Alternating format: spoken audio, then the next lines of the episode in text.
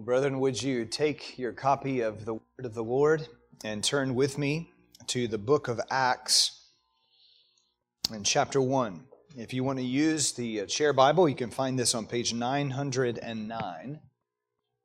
We're looking this morning at the book of Acts and verses 1 to 5 of this opening chapter, which function as a prologue. And before we read uh, God's word, let us ask our Lord to come near to us and open our eyes to his truth. Let's pray. Heavenly Father, we come as a needy people. And Lord, we pray that you would speak to us because your servants are listening. Lord, we ask that you would grant to us the grace that is needed to read and to inwardly digest the very words that you give to us. Father, increase our faith, cause our understanding to grow and may it all lead to your glory, for we pray it in Jesus' name. Amen. Well, if you're able, would you stand for the reading of God's holy word? Again, we are in Acts chapter 1, starting in verse 1. Hear now the scripture. In the first book, O Theophilus, I have dealt with all that Jesus began to do and teach until the day when he was taken up after he had given commands through the Holy Spirit to the apostles whom he had chosen. He presented himself alive to them after his suffering by many proofs, appearing to them during forty days and speaking about the kingdom of God. And while staying with them, he ordered them not to depart from Jerusalem, but to wait for the promise of the Father, which he said, You heard from me. For John baptized with water, but you will be baptized with the Holy Spirit not many days from now. This is God's word. Brethren, please be seated. well, this morning we begin a new series on the book of Acts, or the fuller title, as it came to be called, that that word, by the way, Acts, is never in the original text, but a title was attached to it sometime second, third century and ongoing, the Acts of the Apostles, and that's how it's framed here in the ESV. Now, in a sense, that's a fitting title because the book relates to us the feats, uh, namely the proclamations and powerful deeds performed by the apostles. And yet, this title could also be misleading. Because while all of the apostles are mentioned, as well as a few other notable characters we'll meet along the way James, Jesus' brother, Joseph, called Barnabas, that son of encouragement, Stephen, and Philip, the book primarily chronicles the ministry of two apostles Peter in chapters 1 to 12, and Paul in chapters 13 to 28. Through the ministry chiefly of these two men empowered by the Holy Spirit, we're going to see the gospel spread from Jerusalem to Judea and Samaria and to the ends of the earth. Acts chapter 1 and verse 8. And that verse is really a structural thesis of how the whole thing is laid out. This book is about the spirit empowered growth of Christ's church. But that calls to mind another thing that may be a little misleading about the title, The Acts of the Apostles. Because the chief actor in this book is not the apostles, it's the reigning and risen King, the Lord Jesus Christ. From the throne, King Jesus has poured out his Holy Spirit in power, equipping the apostles as his representatives or witnesses, keyword. And the apostles are conscious that they are the servants or the instruments of Christ. Thus, many have suggested that the book's title might more appropriately be The Acts of the Risen Christ, or a fuller version, which you would never use, The Acts of the Apostles of the Lord Jesus, who empowered the apostles by the Holy Spirit. Yeah, nobody's ever going to use that. You see, only the power of Jesus Christ through the Spirit the power that Christ had promised the apostles in the upper room at the Last Supper, only by this divine power can explain to us how the apostles will go from fearful men hiding out with locked doors to boldly preaching the Savior of sinners, the Lord Jesus. And as we'll see throughout the book, Christ is all the focus. He is the giver of the Spirit. He is the centerpiece of preaching, and this book is full of preaching. About 30% of it is sermons. He, Christ, is the fulfillment of Scripture.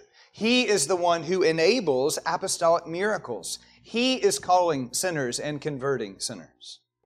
Indeed, as Jesus had said in John 14 to 16, in that upper room discourse, the Spirit will bear witness about me. He will glorify me. He will take what is mine and make it known to you. Therefore, all that unfolds in this book directs our attention to Jesus. Well, friends, let's begin to see Jesus' continued ministry as we start this book. And let's note three things along the way in these opening five verses. We begin with past and future work in verses 1 and 2. Past and future work. Now, we start with a unique feature of this book. Namely, it's a sequel. Sequels don't usually do very well at the box office. This one's pretty successful. It makes its way by the Spirit into Scripture. And you remember Luke began his book here saying, In my first book, or in the first book, O Theophilus. And that phrase immediately throws us back to the beginning of Luke's Gospel, a book which he addressed to the very same individual, most excellent Theophilus. And by linking the fresh work, Acts, to the previous work, the Gospel of Luke, Luke is indicating that his gospel is not a stand-alone piece. Yes, of course, we can study Luke on its own, which we have done, but your study is not complete until you find the culmination of it in the book of Acts. Now, if we go back to the opening of Luke, Luke 1, verses 1 to 4, we hear the purpose of Luke's gospel. I'll just reiterate that to you to remind you of the connection. In verses 3 and 4 of Luke chapter 1, Luke says, Though many have undertaken the task as eyewitnesses to write down all that Jesus has done, it seemed good to me also, having followed all these things closely for some time past, to write an orderly account for you, most excellent Theophilus. And why did I do it? That you may have certainty concerning the things that you have been taught. The purpose of providing certainty, of giving assurance through relating gospel facts to Theophilus, well, that only now continues as we enter into the book of Acts. Luke wants this lover of God, that's what Theophilus means. It's a Gentile name with a title of rank, most excellent. That title will be used of governors later in the book, Felix and Festus, before whom Paul will appear. So this guy, Theophilus, is a prominent Gentile, a possibly recently converted man, and Luke wants him to be thoroughly assured of what he has been taught. So we might think of volumes 1 and 2 of Luke's work, Luke and Acts, or Luke and 2nd Luke, think of it that way, as a two part discipleship study. Part 1, which is summarized here in verse 1, in the first book, O Theophilus, I have dealt with all that Jesus began to do and teach. Focus on that word began, because what does it imply? If the first book, the gospel, conveyed what Jesus began to do and teach, then the second book covers what Jesus continues to do and teach. What, or better, who must be the focus of discipleship?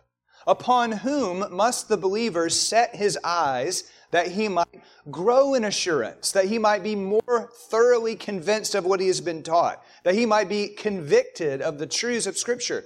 The believer must look to Jesus Christ. Isn't this how the author of Hebrews begins? And, goes on to tell us later in the book that we take our eyes and we throw off everything that hinders us and the sin that clings so closely, and we fix those eyes on Jesus, the author and perfecter of faith. To be empowered to persevere, to understand our faith and continue in the faith, we must have a locked focus on the Lord Jesus Christ. Martyn Lloyd-Jones says this memorably concerning the book of Acts. He writes, The starting point, the fundamental thing, is that Christianity is about Jesus. I've written you already about him, Luke is saying in effect. I'm going to now tell you more about him.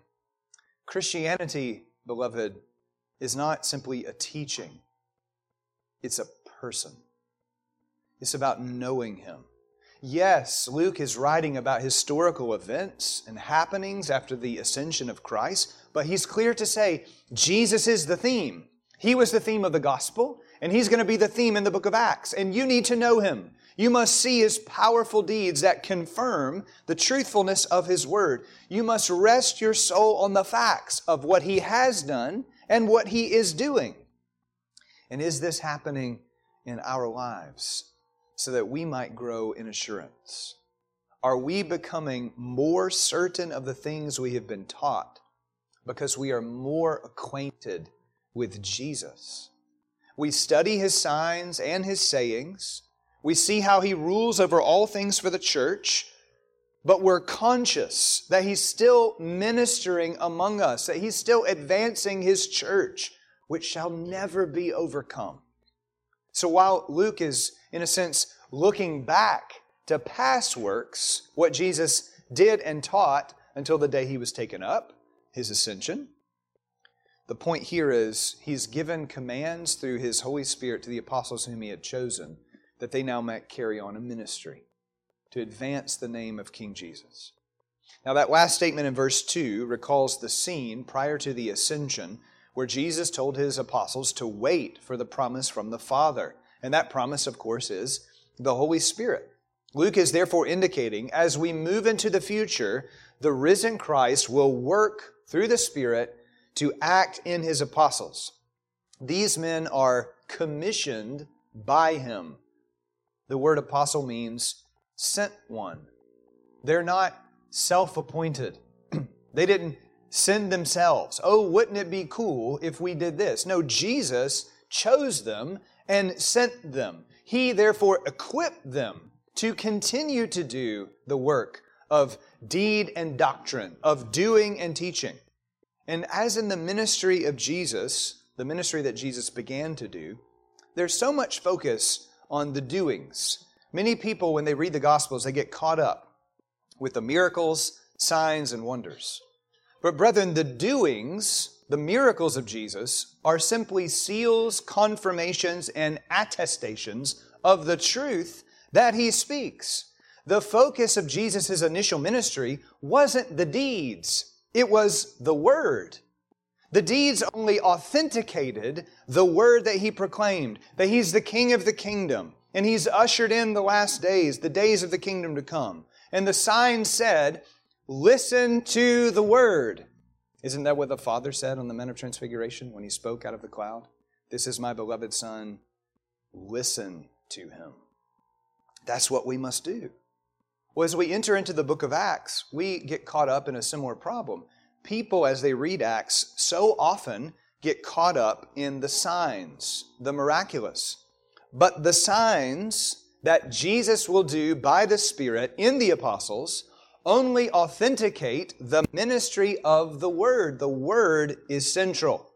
That's why preaching is so prominent in this book. It's all about the Word, and what does that Word declare? Jesus is the Christ. Jesus is Lord. Jesus is risen from the dead. You need to repent and believe in Jesus because there's salvation in no one else. There's no other name under heaven by which we must be saved. See King Jesus. And brethren, let our focus be riveted on Christ here. And we should note as we start Acts, the way Acts is going to end. Now, you don't usually tell people of the end at the beginning, but I think here it's important. This book is going to end with the Apostle Paul in Rome under house arrest, proclaiming the kingdom. Now, more on that in a minute. But in a sense, that's really a strange way to end the book. We know Paul is on trial, he's under house arrest in Rome, and he's preaching, and then the book just stops. What happened to Paul? Where's the rest of the story? We're not told in this book. But what's the implication of that? The implication is this same Jesus, who is continuing his work through his apostles by the Spirit, is still doing that work as the gospel continues to go forward. And the church is continuing to grow, to invade what we might call the ends of the earth. And in all of that growth, the Word is central as it proclaims the risen Christ. In other words, what is crucial for our discipleship, for our continued growth, is that King Jesus be proclaimed. Isn't this Paul's dying command to Timothy? I charge you, in the presence of God and of Christ Jesus, who is to judge the living and the dead, and by the appearance of his kingdom, preach the word. Now, friends, the book of Acts is not only about preaching. Again, 30% of the book is preaching, which is a lot. But it is a book about the word of Christ under the blessing of the Spirit, confirmed by signs, causing growth. So, how is it that we're going to grow? You think God's going to come up with some fancy new way? No, it's just the same way. Hear the word proclaimed, receive it, and grow. But then, secondly, see with me not only past and future work, but now further assurance and instruction. We know as we read the New Testament that the bodily resurrection of Jesus Christ from the dead is a first order doctrine. Paul tells us in 1 Corinthians 15 that if Christ isn't risen bodily, our preaching is vain, our faith is vain, we're still in our sins, death will mean perishing for us with no hope, and we are, above all people, the most to be pitied because what we're doing is really silly. Again, the resurrection, the bodily resurrection of Jesus is central. And that's going to be abundantly clear as we listen to the preaching, teaching, and conversations in this book. The fact of Jesus' resurrection will be mentioned some 25 times specifically in the book of Acts. The centrality of this truth for Christianity and the reality that the apostles saw Jesus alive from the dead might make you and I forget, however, how difficult the doctrine or the idea of a bodily resurrection was for the apostles to accept. Now, we know that sometimes folks look back on the ancients with scowling faces on those unsophisticated early people as though they're dumb because they have supernatural worldviews. And we're prone to think that they accepted supernatural things easily. Well, they did believe that there was an all powerful God who supernaturally worked, which, by the way, is a credit to them over smug moderners who think there is no supernatural at all. At least the apostles had seen miraculous works and believed that there is a supernatural God at work. However, while they had seen many things, so many, John said at the conclusion of his gospel that the world couldn't contain the books if everything Jesus did was written down. But don't think that the resurrection was easy for them to accept. When the women came back and reported the news of the empty tomb and the angelic testimony, and they said, Jesus is risen, that's the word we have for you. And they told the apostles, what happened?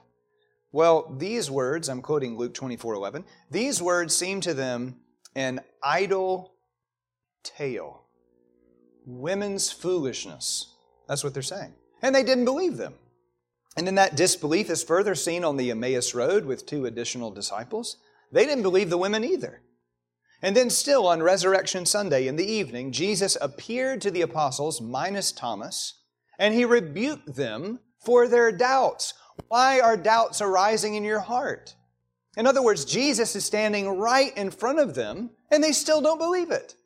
Jesus assures them that he is no ghost, that he is real flesh and bone. He invites them to touch him. He asks for something to eat that he might demonstrate that he really is bodily alive. And then there's Thomas, who wasn't there that evening, but the rest of the guys tell him what had happened, how Jesus appeared, and initially he doesn't believe. He says he won't believe until he sees Jesus and he touches the nail scarred hands. Well, in mercy, Jesus appears invites Thomas to do that very thing. But then, after all these appearances, when Jesus is later in Galilee, Matthew reports the following Matthew 28, verses 16 and 17. Now the eleven disciples went to Galilee, to the mountain to which Jesus had directed them. And when they saw him, they worshiped him, but some doubted. Some doubted. More doubts. Thomas gets all the bad press as though he's the only doubter. They all doubted, every single one of them. They are slow to accept the truth of the bodily resurrection of Jesus Christ. And that makes what Luke reports in verse 3 an amazing display of the kindness of Jesus. Look at verse 3. He, the risen Christ, presented himself alive to them after his suffering by many proofs, appearing to them during 40 days. Now, Luke in volume 1 only recorded three of these appearances, and they all were on Resurrection Day.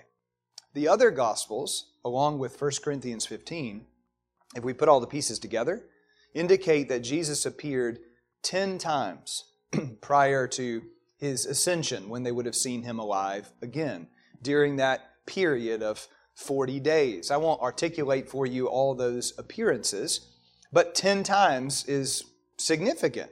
Now, we're not sure if all of those recorded appearances were the only appearances.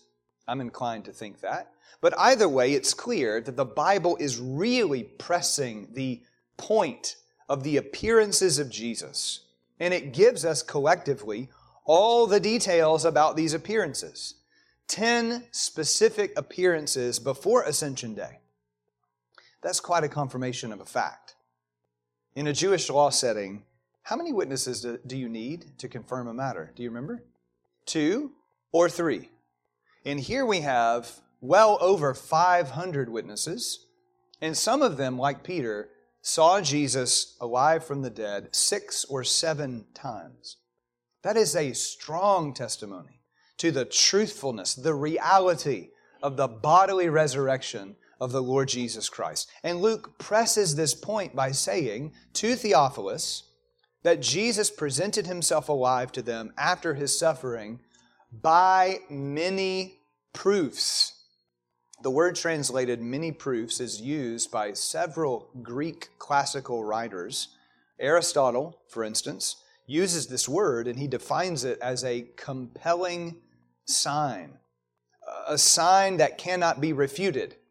But only here it will be compelling signs because it's in the plural. Quintilian, who's a Roman educator and rhetorician, a contemporary of Luke, he conveys the meaning of this word with even more force. He says the word translated many proofs means indications from which there's no getting away.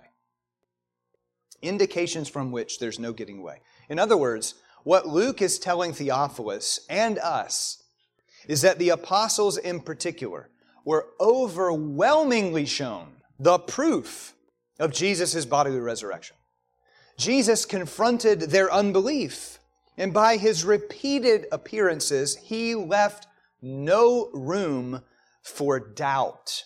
There was no getting away from the fact that he is truly risen from the dead. So, what Luke is telling us here is that the resurrection is beyond all dispute. It's a fact that you simply cannot dismiss. This is not a myth. It's not a ghost story. It's not the ravings of delusional women. It's not the hallucinations of a group of men who wanted something so badly to be true that they just made it up. No, Jesus lives. And Jesus, stooping to give repeated evidence, assures the apostles that he, in fact, lives. Now, friends, I must confess, I'm, I'm struck by this point in the text because I'm reminded in my own life how quickly I move to doubt, into fear, and to an unsettledness about certain spiritual principles, and how yet the Lord shows me again and again and again and again that He reigns for His glory and my good, and further, He's doing that to give me assurance. Does the Lord owe you more evidence? No. Why don't you believe what He told you the first time? but he keeps assuring his people. And if we scan redemptive history, we can see this.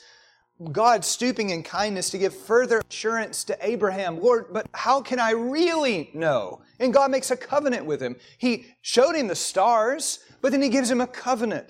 Or with Moses, three different signs about the power of God that he may know for sure that the Lord is God. Gideon, we got the whole fleece episode and whether the fleece was wet or the ground was wet, but it really doesn't stop there. In the next chapter, Gideon invades with another guy and hears the gossip of the Midianites. Oh, I had a dream last night, and we're going to, the, the Jews are going to come and destroy us. And he gets further assurance. And then there's Hezekiah, who, we'll hear about this later tonight, who sees a, a shadow go back as a sign that God's power is in control. Brethren, the Lord does not have to prove himself, that he's powerful, that he provides, that he prevails over all creation, that he's nullified the power of death, but he keeps giving us proof.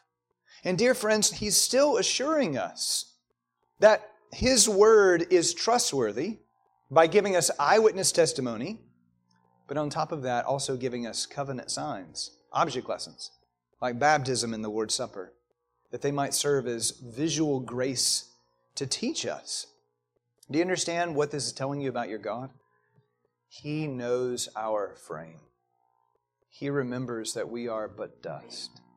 He pities our weaknesses and frailty. And He draws near to settle our troubled hearts that we might be led to deeper assurance. And with these apostles, think about the significance of this reassurance. Look at their transformation from fleeing in fear, and somebody at the end of Mark's gospel is so scared he runs off naked. That's being afraid. Fleeing in fear, terrified that somehow they're going to be overtaken, to then proclaiming Christ under the threat of death, and they don't care if they die because they're bold with the gospel. These men are firmly convinced that Jesus is the Lord of life, and they will not shrink back from shouting the truth in the face of suffering. In fact, their boldness, I hope, will be a theme that you see that overcomes the cowardice that we often possess. That we are scared to speak a word for King Jesus. And these men are ready to do it even if they're going to die. Luke himself, he isn't an eyewitness, but he's also utterly convinced that Jesus rose from the dead. And I think Luke is a lesson to us. Yeah, he didn't see the risen Christ, but he heard from the eyewitnesses. And then look at what he's now doing. He's writing a book to convey the message that he heard to others, like Theophilus here. That's exactly what you and I must do. We're not eyewitnesses, but we've heard from the eyewitnesses. And what are we supposed to do with it? Sit on it? Never say anything? Oh, that's nice. No, we're to proclaim that word. We're to go out with the word. We're to see God transform everything by the power of His word. We carry the truth of which we've been convinced and we proclaim it. We don't throw our brains away to believe in the resurrection of Jesus. We receive the many convincing proofs. We put our trust in Christ and we tell others that Christ lives and He's at work right now. Well, as Jesus is preaching to them and appearing over the course of these 40 days, truly demonstrating He's alive, He doesn't remain with them the whole time.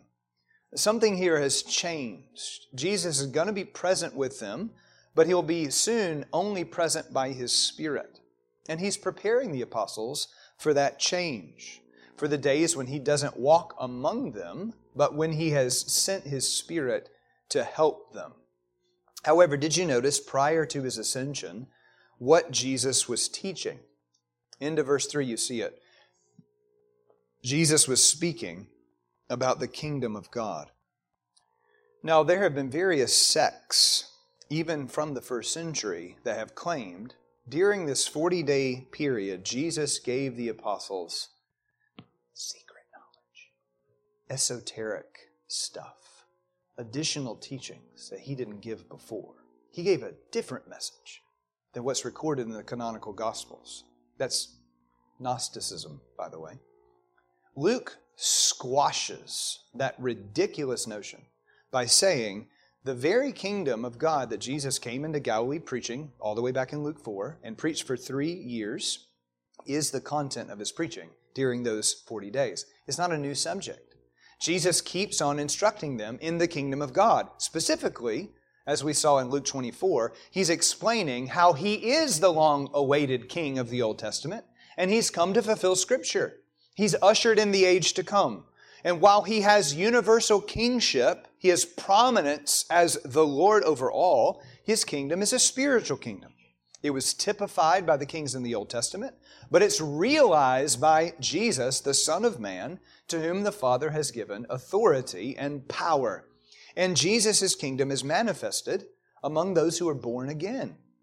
Jesus said in John 3, you can't even see the kingdom of God unless you've been born again. But if you have a regenerated heart, if you have new eyes as Christ rules within you, you then give yourself to the commands of the king.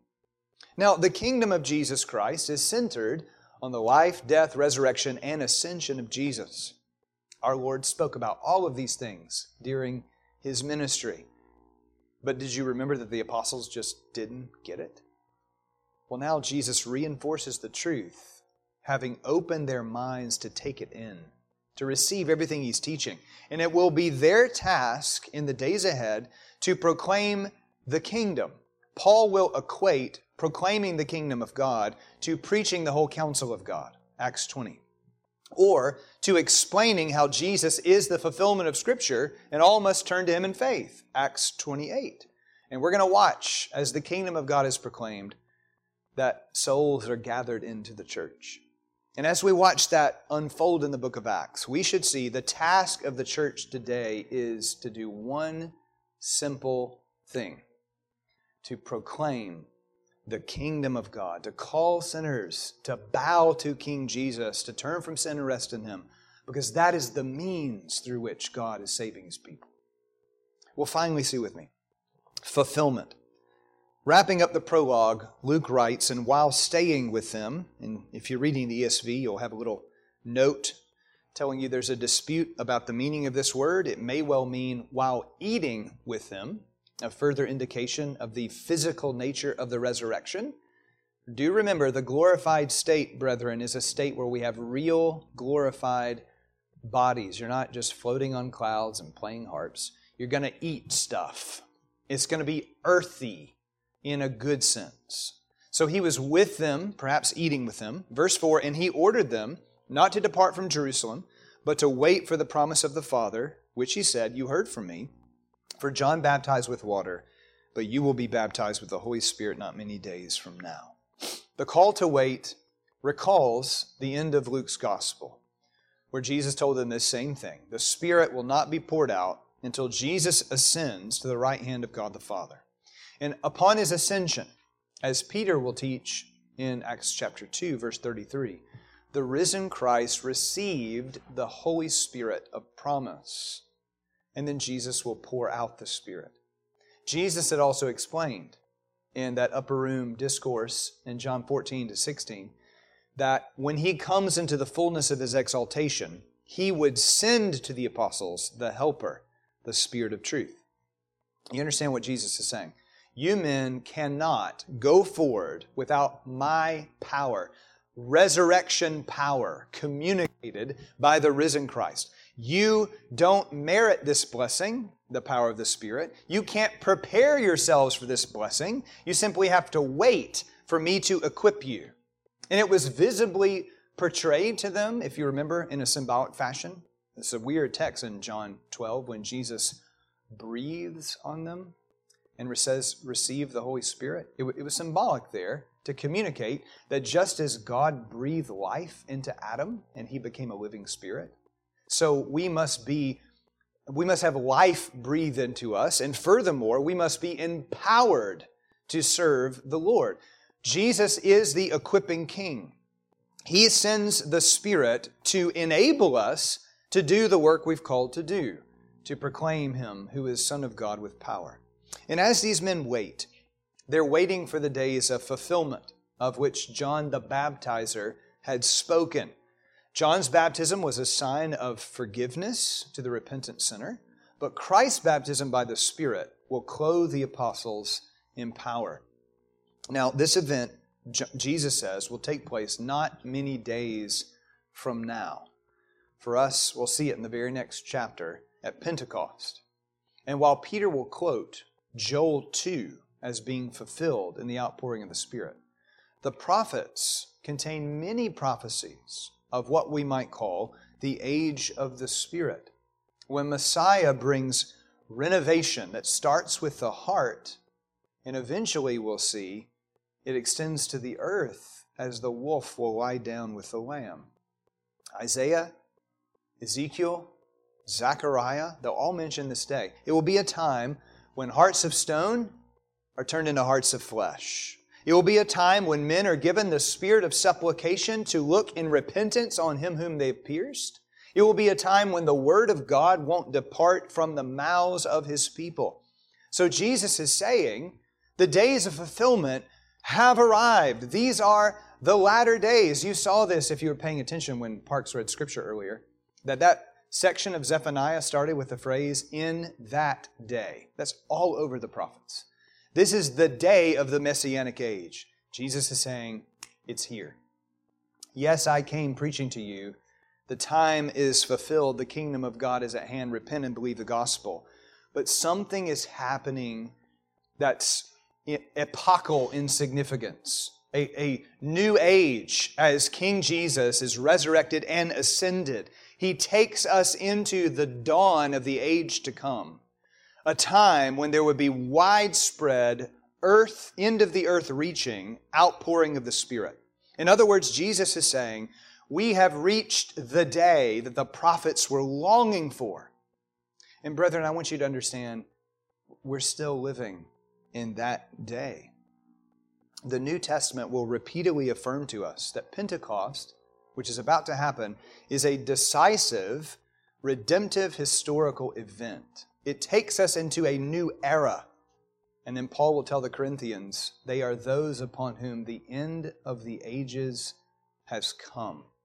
Or the author of Hebrews, Christ's appearance in his life, death, resurrection, ascension has come at the end of the ages. Are we in the last days? Yes. When did they start? Technically, at Pentecost. At Pentecost. These are the days of fulfillment. And Jesus wants his apostles to understand and recognize all of God's promises are coming to pass right now. What an exciting time to be alive. Once again, the scripture is affirming to us that all of God's promises are yes and amen in Jesus Christ. And what does that mean for you and me? It means not one word of all of God's good words have failed. And from that, beloved, we should draw tremendous assurance. Isn't why this book is written? To assure you every promise of God is coming to pass in spite of us, without us meriting the favor of God, without us earning the favor of God, because we could never do that. God is bringing His great plan of new creation in Christ through the Spirit. It's all coming to pass, and we get to watch the unfolding of the faithfulness of God. Well, brethren, we're no longer waiting for this epochal change when the messianic age arrives. It's here. We are living in it. We are in the days of blessing, knowing that this word is fulfilled, and we can be sure that one final word for which we wait is going to come. And what is that word? When King Jesus rides the heavens and comes and takes us all home. We live in the era of fulfillment where the kingdom of God is here, and that day will come and we will be raised in power. How do we know it's going to happen? Because no word of God fails. What an exciting book to begin and to recognize that you and me, we're connected to it. We're connected to it. We live in the days of blessing. Well, let us live like people who live in the days of blessing and proclaim the King that all may fear his name. Let's pray together.